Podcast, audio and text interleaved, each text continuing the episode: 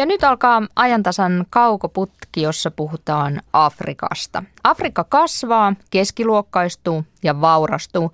Ajantasalla, ajantasalla olevat Wall Streetin sijoittajat opiskelevat swahilia ja onneton on se bisnesmies, joka ei nyt Afrikkaan katso. Maailman korkeimpia talouskasvuprosentteja on sellaisissa maissa kuin Kenia, Etiopia ja Nigeria. Nyt visioidaan maanosan tulevaisuutta jonnekin tuonne muutaman vuosikymmenen päähän. Tervetuloa Kaukoputken vakiokaksikko, maailmanpolitiikan professori Teivo Teivainen ja ulkopoliittisen instituutin vanhempi tutkija Saali Salonius Pasternak. Kiitos, hyvää huomenta. Huomenta, kun morron. Kun morron. No niin, johdattelit heti tähän ensimmäiseen aiheeseen ihan lyhyesti Euroviisosta. Ruotsihan sen tietenkin nuokin kisat voitti, mutta Venäjä tuli toiseksi ja Venäjän Duuman edustaja kommentoi Polina Gagarinan saamien huippupisteiden osoittavan, että eurooppalaiset haluavat normaalit suhteet Venäjään. Ulkoasianvaliokunnan puheenjohtaja Konstantin Kosatsev arvioi, että Euroviisussa on ainakin 50 prosenttisesti kyse politiikasta. Minkä suuruiseksi te arvioisitte geopolitiikan osuuden Euroviisussa, jos ihan noilla prosenttiosuuksilla puhutaan? 44,5. Ähm, pitää tietenkin sanoa vähän vähemmän, niin, niin, niin sanotaan noin 10 prosenttia. Ja pitää vain sanoa, että mä oon myös aika varma, että suurin osa eurooppalaista haluaisi normaalit suhteet Venäjään. Kyse on, haluuko Venäjä normaalit suhteet Eurooppaan? No miten tuota, mitäs pitäisi päätellä sitten siitä, että Venäjä itse antoi parhaimmat pisteet Italialle, Belgialle ja Ruotsille? Mikä poliittinen viesti tässä oli? Ruotsin edustajallahan oli ennen viisuja ollut lausunto, jota monet tulkitsi vähän homofobisena, jossa hän puhui siitä, että seksi on luonnollista vain miehen ja naisen välillä. Myöhemmin hän sitten paikkaili tätä, mutta en tiedä vaikuttiko tämä lausunto joihinkin Venäjän äänestäjiin. Uh, jaa, vai, vaikea tietää. Uh, voisi tietenkin keksiä jonkunlaisen yhteis, yhtymän kaikkiin näihin maihin, mutta tota, niin, kysymys on tietenkin, että päättivätkö uh, venäläiset kännykän käyttäjät tämän tai päätettiinkö tämä tulos jossakin muualla? Tuota niin, Suomi antoi parhaat pisteet Ruotsille, Virolle ja Venäjälle. Kuulostaa tyylipuhtaalta geopoliittiselta valinnalta vai katsotteko Euroviisuja? Voitte sanoa, että ei kyllä se oli musiikilliset arvot, jotka painoivat. Tilastojen mukaan maantieteellinen läheisyys vaikuttaa eniten siihen, miten pisteet jakautuu. On jotain myös, niin kuin vaikka britit äänestää Maltaa enemmän kuin jotain muita maita, mutta siinkin on tämmöinen kulttuurinen yhteys selkeästi. Kyproslaiset äänestää Kreikkaa selvästi enemmän kuin mitään muuta, missä on selkeä yhteys. Ja toisiksi eniten Venäjää – Mä en tiedä, johtuuko Venäjän äänestäminen sitten jostain ortodoksisen tradition joidenkin haarojen yhteisyydestä vai venäläisistä investoijista vai seksityöntekijöistä tai jostain, mitä niin kuin Kyprokselta löytyy. Mutta kyllä nämä ihan selkeitä yhteyksiä on. Maantieteellinen läheisyys on selkein. Kyllä, ja maantieteellinen läheisyys, vaikka miten puhutaan ää, näistä niin kuin, ää, rajattomasta globaalista maailmasta, niin näinhän se vain on, että naapurimaat alueet tekee kauppaa toisensa kautta. Se on ylivoimaisesti suurimmat, sanotaan, ihmisten liikevirrat ja muut. Se nyt on sanoit, fyysinen todellisuus. Geopolitiikan osuus Euroviisussa 44 prosenttia arvio, Teiva 10 prosenttia arvio, Saalia. Mennään sitten tähän varsinaiseen aiheeseen, lähdetään Afrikan mantereelle. Siellä on 54 valtiota turistien suosimasta Etelä-Afrikasta alkeelliseen Etelä-Sudaniin – Joten nyt kun puhutaan maanosan tulevaisuudesta, niin yleistetään ankarasti ja ojotaan mutkia pahemman kerran, mutta silläkin uhalla, niin millainen tuta teillä on Afrikasta? Onko edessä loistava tulevaisuus vai onko joku vähän katteeton hype menossa nyt? No kyllä se tuossa pidemmällä aikavälillä saattaa olla. Monethan puhuu, että jos nyt on Aasian vuosisata alkamassa, niin jossain vaiheessa se vaihtuisi Afrikan vuosisadaksi samassa hieman epämääräisessä, epävarmassa – merkityksessä, että esimerkiksi väestön kasvu tulee olemaan todella huikeeta useimpien ennustusten mukaan Afrikassa lähiaikoina. Onko se sitten hyvä vai huono asia, niin siitä voidaan keskustella. Ja luonnonvarat, joita sieltä on nyt taas löytynyt lisää, niin kyllä sinne monet sijoittajat katsoo tällä hetkellä. Jos luonnonvaroja hallitaan hyvin ja väestön kasvua pystytään jollain tavoin myöskin hallinnoimaan, pystytään takaamaan palveluja tälle kasvavalle väestölle, niin voidaan onnistua. No siinä on kaksi iso jossia tota, ja molemmat tulee olemaan hankalia. Luonnonvarathan voi olla myös kirous, niin kuin ollaan usein nähty. Ikävä kyllä. Ja tähän lisäisin vielä, niin miten muut suurtoimijat, suurvallat, Yhdysvallat, Kiina, Brasilia, EU, Intia niin edelleen, miten he toimivat Afrikassa. Tietenkin taas puhutaan isoista maista, niin on moria eri toimijoita, mutta sanotaan, onko pääfokus vain riistää ja tilapäisesti tuottaa niin paljon taloudellista voittoa kuin mahdollista? Tai päästäänkö jonkunlaiseen toimintamalliin, missä kuitenkin on enemmän luonnonvaroista esimerkiksi tulevista hyödyistä jää Afrikkaan? Tai tuleeko ne kaikki Lontoon kaupunkiin, New Yorkiin, Kanadaan ynnä muualle? Tämä on yksi iso asia, jonka ikävä kyllä maanosan kansalaisilla ei ole kauheasti tekemistä. No jos teillä olisi sijoitettavaksi asti ylimääräistä rahaa, niin sijoittaisitteko Afrikkaan ja minne päin ja mihin? Mille alalle? No mä en ehkä ole niin sijoitustyyppiä, mutta kyllä tuo Tansanian Mosambikin kaasun ympärillä tulee olemaan aika paljon kaikenlaista bisnestä, että osahan niissä on ne tulevaisuusodotukset ladattu jo sisään erilaisten osakkeiden ja muiden hintoihin, mutta varmasti sinne päin kannattaisi katsoa. Teivo sijoittaisit Tansanian maakaasukentille. Saali. Ähm, no, kun mä uskon, että inf- infrastruktuurilla on niin merkittävä vaikutus, kuten oli Suomessa, Euroopassa ja muuallakin, niin ähm, äh, jos olisi todellakin tarpeeksi paljon rahaa, koska infrastruktuuriinvestointihan ei ole, sanotaan, se tuottavin ja yleensä investoidaan Afrikkaan, odotetaan 30, 40, 50 prosenttia vuodessa tuottoa ja muuta, niin mä investoisin siihen, koska silloin mä voisin ehkä myös mennä nukkumaan ja kertomaan itselleni, että mä oon jotenkin kontribuoinut siihen niin kuin alustan luomiseen niin, että paikalliset saa sitten tehdä teillä mobiiliverkoilla ynnä muilla, mitä tekee. Ja toivottavasti jotain tuottoa siitä tulisi mukaan myös. Haluaisitko olla mukana asfaltoimassa tietä tai rautatietä rakentamassa? No sanotaan, että hyvin useinhan se standardivastaus on, mitä paikalliset sanoo, että ne tarvitsee. No joo, tietenkin pitää kysyä ja keskustella, mutta kyllä mä näkisin, että ehkä tällaiset sanotaan järjettömän suuret asiat, joita ei sitten äh, alueellisella tai, tai äh, kansallisella tasolla voida tuottaa. Ähm, siis verkosto tavallaan Afrikalle olisi se visio, ei äh, niin kuin yhdelle maalle. Mut, kiva kuten nähdä... sanoin, massiivinen määrä rahaa. Mä, mä näin heti mielessäni Charlin siellä niiden kiinalaisten työntekijöiden kanssa, joita Kiina, kun se investoi näihin valtaviin infrahankkeisiin siellä tieverkostoon ja rautateihin ennen kaikkea, niin siinä on semmoinen afrikkalaisia usein vähän kiukuttava ulottuvuus, että ne tuo sitten kanssa kiinalaiset työntekijät. Huhujen mukaan siellä on kiinalaisia vankeja ja lähestulkoon orjatyövoimaa siellä niin kuin sitä asfalttia laittamassa. Niin kuin Charlie ki- vetäisi ki- siinä ki- niiden ki- kiinalaisten rinnalla, panisi asfalttia niin kuin ilman paitaa sinne tota noin, niin suomalaisen asfalttimiehen ottein. Se olisi huikein se, se, se, se, niin kuin, Mä tiedän, että aina tulee kesä, kun rupeat niin kuin asfaltti mulle tuoksumaan Suomen kesässä, niin, niin ehkä mä en siellä olisi tota, niin, tekemässä sitä työtä kiinalaisten rinnalla, mutta taas jos, jos olisi satola, satoja miljardeja laittaa tähän, niin, niin niin suuri afrikkalainen infrastruktuuriprojekti. Mutta mut se olisi hieno semmoinen esitys. Esimerkiksi tuo Thomas Valgren aikoinaan esitti sitä, että vaikkapa Nokian ö, osakkeenomistajien kesken olisi armonta, että kuka pääsee töihin kaivamaan afrikkalaiselle kaivokselle Tantaalia. vaikkapa vuodeksi paikallisissa työoloissa tota, niitä mineraaleja, joita ennen vanhaan Nokian kännykkään, nykyään Microsoftin kännykkään, niin tarvittiin. Niin siinä oli todella hieno asia, tai sitä esittääkin Nokian yhtiökokoukselle aikoinaan. Mutta ei mennyt läpi. Ei mennyt sitten, joo, niin arvelinkin. No, Charlie asfaltti teitä tekemään tuonne. Kyllä, hihaton paita messi. No vielä ei ole Charlie Af- Afrikassa, mutta moni eurooppalainen on. Siis Portugalista etenkin on lähdetty entisiin näihin siirtomaihin. Mosambikiin, joka niin kuin Teivo mainitsi, niin on rikastunut ja rikastumassa niillä maakaasulöydöillä.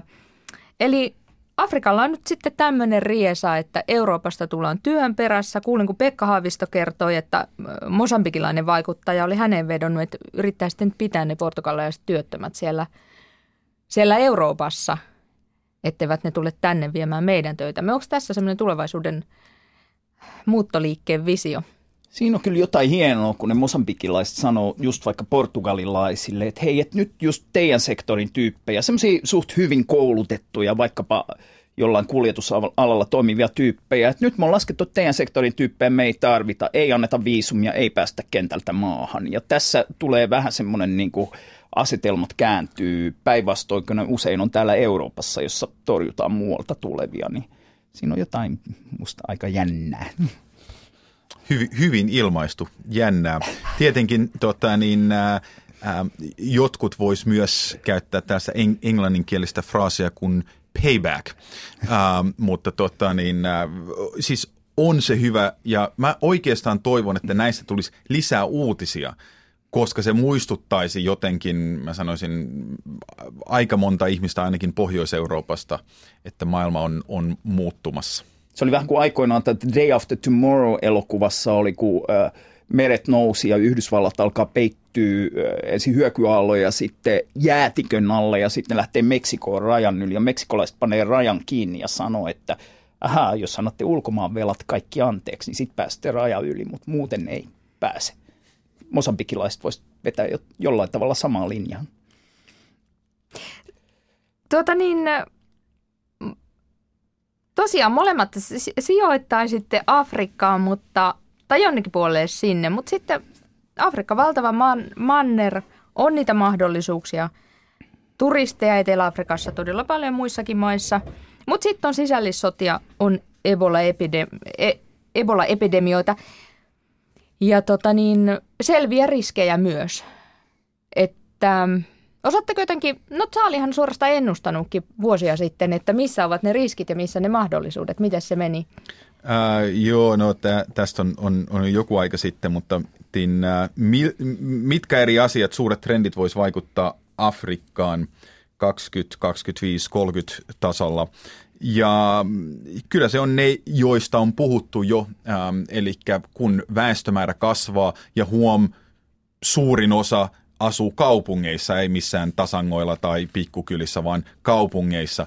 Ähm, tiedetään ongelmat meillä Euroopassa, ähm, miten urbanisaatiota hoidetaan tai ei. Ähm, tämä ähm, tietenkin sitten se, että esimerkiksi terveydenhuollon suhteen, niin osa kuitenkin paikallisesta koulutusta väestöstä lähtee muualle hakemaan parempaa töitä ja, ja, ja niin eli, eli, eli, elinolosuhteita. Ähm, ja halutaan investoida, puhuttiin aiemmin siitä, että saadaan suuremmat tuotot, mutta tota, niin, äh, jos nyt lähdet investoimaan Itä-Kongon erinäisiin kaivoksiin, niin aikamoiset riskit ja ähm, sitten pitää miettiä, että miten paljon verta käsissä on, on mukava. Tietenkään ei voi kiistää sitä, että paikalliset saa tuottaa, tuottaa elämänsä ja, ja, ja rahansa miten ne haluaa.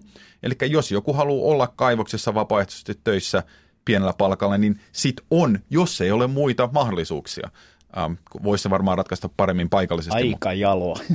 Ei, siis ei, se, se on paternalistista tyypillistä, mitä EU tekee, että te ette saa tehdä palk- töitä halvemmalla kuin me täällä Euroopassa. Et, et jos, jos, jos teille se lisäisi jonkun perheen mahdollisuutta kouluttaa lapset, koska vanhemmat tekee parilla eurolla duunia, ette saa tehdä, koska se on liian matala palkka. No, miksi se on meidän päätettävissä? Ja kiinnostavan noista lapsista on, että useinhan nimenomaan ne lapset on siellä töissä kanssa. Ja tämähän on iso kiista, että pitäisikö eurooppalaisten vaikka ottaa semmoinen asenne, että parannetaan lapsityöntekijöiden oikeuksia Afrikassa, vai pitääkö ottaa semmoinen asenne, että kielletään lapsityö – ja tässä on aika isoja vääntöjä joskus eurooppalaisten ja afrikkalaisten liikkeiden välillä. Ei mene mitenkään, että kaikki eurooppalaiset yhtä mieltä ja afrikkalaiset se, toista mieltä, mutta se iso tulevaisuuden haaste Afrikalle on, on, että siellä on väestö selvästi nuorempaa kuin millään muulla mantereella. Siellä on lapsisotilaat, siellä on nuoret miehet, jotka on hyvin konflikteissa mukana, työttömät nuoret miehet, sehän niin kuin on nähty, on ja sen, sen, sen, ja, ja nyt ajattelin sanoa, että lähi näkyy, että miten käy, kun ei ole tarpeeksi työpaikkoja nuorille miehille etenkin. No tähytään taas sinne Tulevaisuutta kohti kuunnellaan hetki asiantuntija. Kysyn Pohjoismaiden Afrikan instituutin johtajalta Iina Soirilta, miltä Afrikan manner näyttää vuonna 2030? Afrikka on isompi, eli siis väestöltään suurempi. Arvioidaan, että 2050 mennessä niin väestö kaksinkertaistuu, eli, eli silloin olisi kaksi miljardia asukasta jo Afrikan mantereella. Sen takia just niin tavallaan nyt on aika tehdä ne ratkaisut, että Afrikka näyttäisi paljon paremmalta silloin. Ja toivon mukaan ne on siihen mennessä tehty, eli rakenteellisia uudistuksia niin, että talous ei perustuisi niin paljon kuin tällä hetkellä tälle hyvinkin vaihtelevalle ää, raaka-ainekaupalle, siis hinnaltaan vaihtelevalle. Että Afrikan pitää ruveta tuottaa enemmän itselleen hyödykkeitä, jalostettuja hyödykkeitä ja tälle kasvavalle väestölle. Ja, ja sitten toinen trendi, joka on varsin varma on tietenkin tämä kaupungistuminen, että ihmiset pitää asuttaa, ihmiset pitää kuljettaa paikasta toiseen. Ja tällä hetkellä Afrikalla on hyvin voimakas niin kuin tarve nimenomaan liittyen näihin tuleviin kestävän kehityksen tavoitteisiin, on nimenomaan keskittyä tähän talouden rakennemuutokseen, infrastruktuurin rakentamiseen. Et infrastruktuurihan tällä hetkellä palvelee ihan toista maailmaa kuin Afrikkaa itseään, että useimmat kaupungit on täysin ylikuormittuneita – Eli joudutaan tekemään niin kuin varsin niin kuin suuria ratkaisuja esimerkiksi liikenteen suhteen. Toisaalta sitten taas tavaroiden saaminen markkinoille edellyttää myös aika isoja niin kuin liikenneratkaisuja.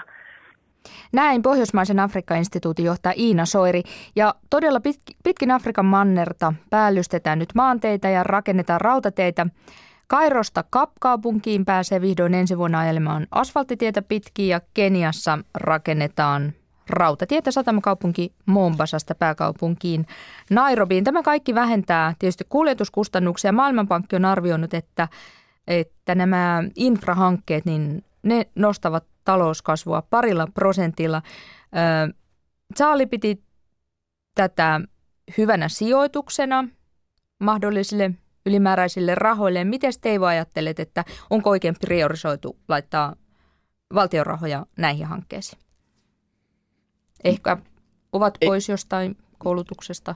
No etenkin jos ne tiehankkeet menee niin, että ne palvelee nimenomaan vaikkapa kiinalaisten uh, intressejä, josta toki näille Afrikan maille tulee sitten vientituloja, mutta et onko se kestävää, jos nyt on tietynlainen raaka-ainebuumi, joka suuntautuu nimenomaan Kiinaan, kiinalaiseen kulutukseen, ja se infra on rakennettu niin, että sieltä mahdollisimman tehokkaasti päästään Kiinaan, niin onko siihen korttiin panostaminen siinä määrin, kun nyt tehdään? Pitkällä... No mutta satamakaupunkien ja pääkaupunkien välille liikenneyhteyksien parantaminen tai rautateiden rakentaminen, siellä tavallisesti ihmiset pääsevät sukulaisiin ja Kyllä se todennäköisesti lisää talouskasvua. Siihen Suomessakin Sipilän hallitus varmaankin kiinnittää huomiota tieverkoston lisäämiseen ja on kaikenlaisia laskelmia, paljon se lisää prosenteissa. Sama ilmiö on vaikkapa Brasiliassa, jossa tieverkon kehittäminen jälleen nimenomaan, että päästään satamiin ja sitä kautta Kiinan markkinoille, niin tämä on niin kuin globaali buumi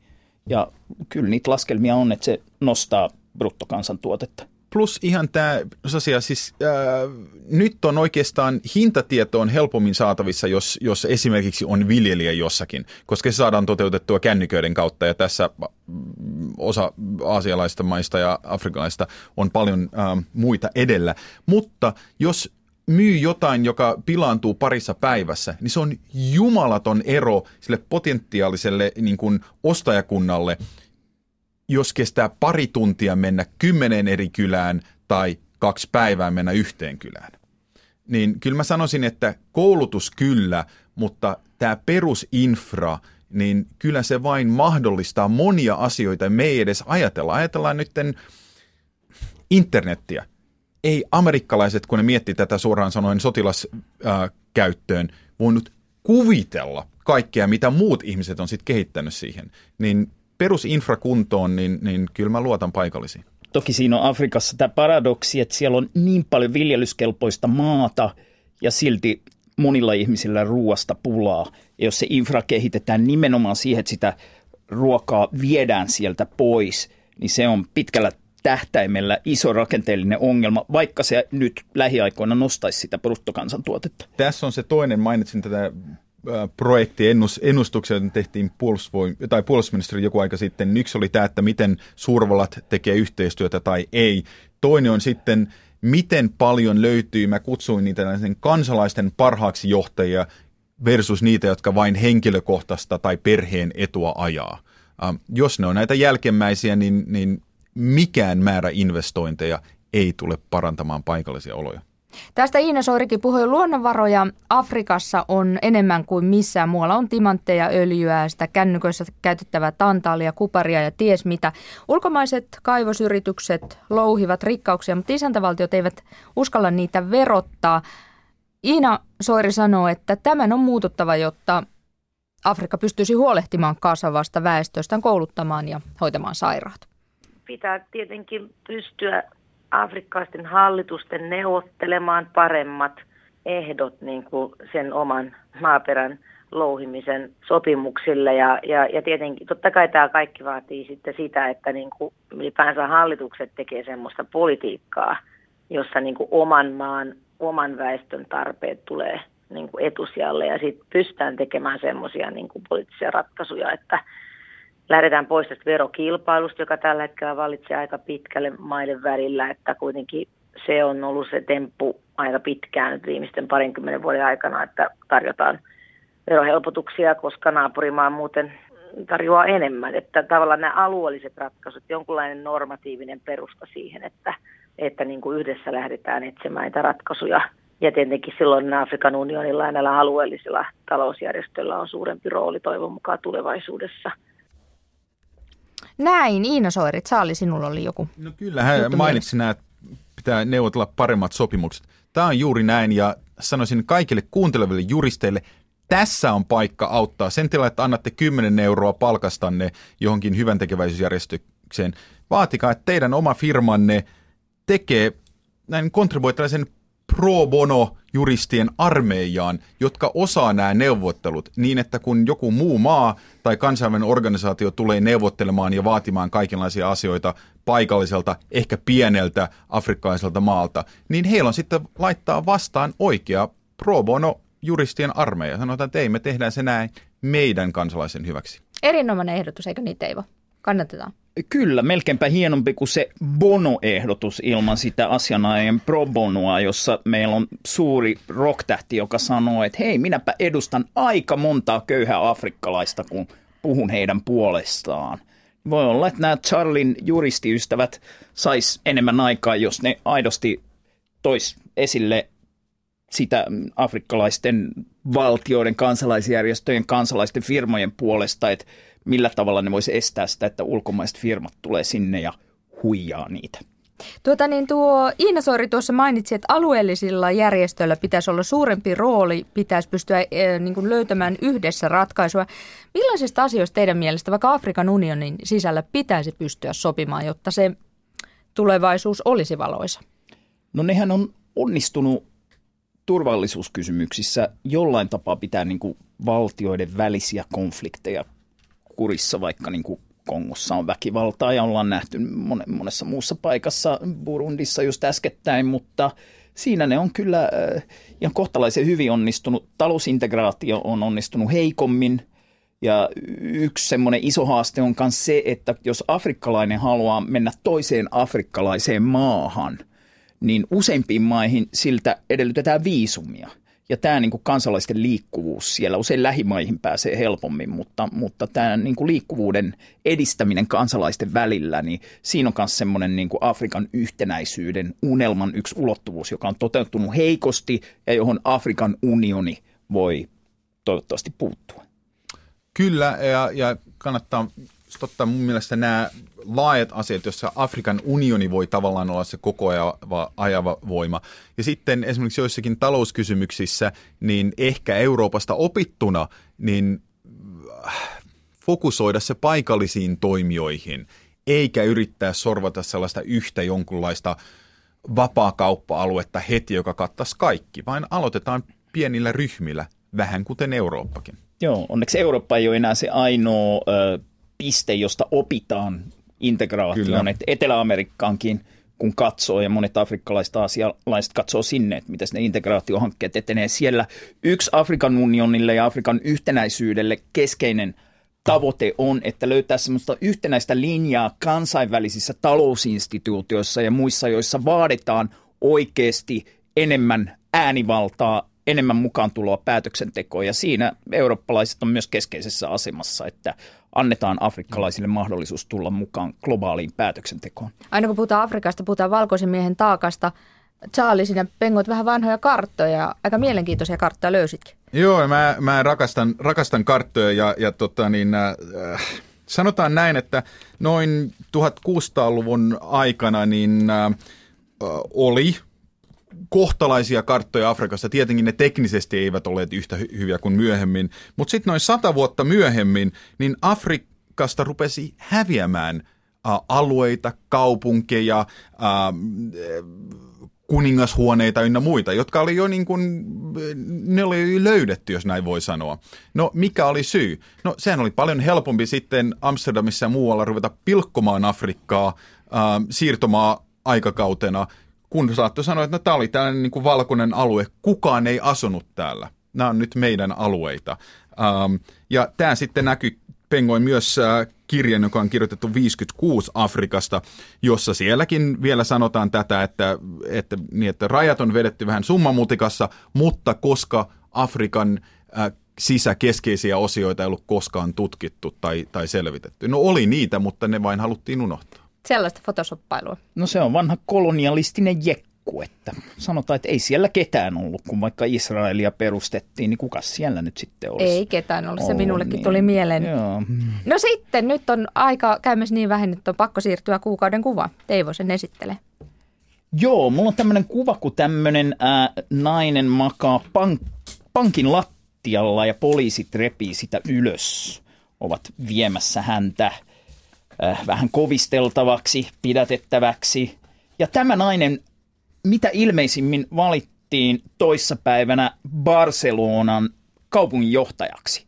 Tässä on vielä pari mutkaa matkassa, mutta mitä ilmeisimmin hän on uusi kaupunginjohtaja. Nainen, joka tulee äh, asuntovelkaisten liikkeestä, ollut mielenosoituksissa aktivisti tausta, luonut tämmöisen kansalaiskoalition, äh, Barcelonan Commun, sen keskeinen toimija, ja nyt ne on voittanut vaalit tässä on huikea niin kuin eurooppalainen tilanne, että oikeasti nämä, tämmöiset muutokset on mahdollisia. Ja sinä olet aivan innoissa. Mä oon tosi innoissani, joo, myös mä oon toisiksi, tai siis suurimmassa kaupungissa Madridissa, niin sielläkin samantyyppinen koalitio, mitä ilmeisimmin on saamassa kaupunginjohtajan pallin. Kyse myös naisesta, joka on ollut aktiivisesti mukana kansalaisliikkeissä. Kummassakaan ei ole kyse siitä, että paljon puhuttu Podemos-puolue olisi jotenkin yksinään – nyt kahmimassa valtaa, vaan sen Podemoksen mukaantulo Espanjan poliittiselle kentälle on äh, auttanut myös sitä, että sieltä tulee myös muita liikkeitä,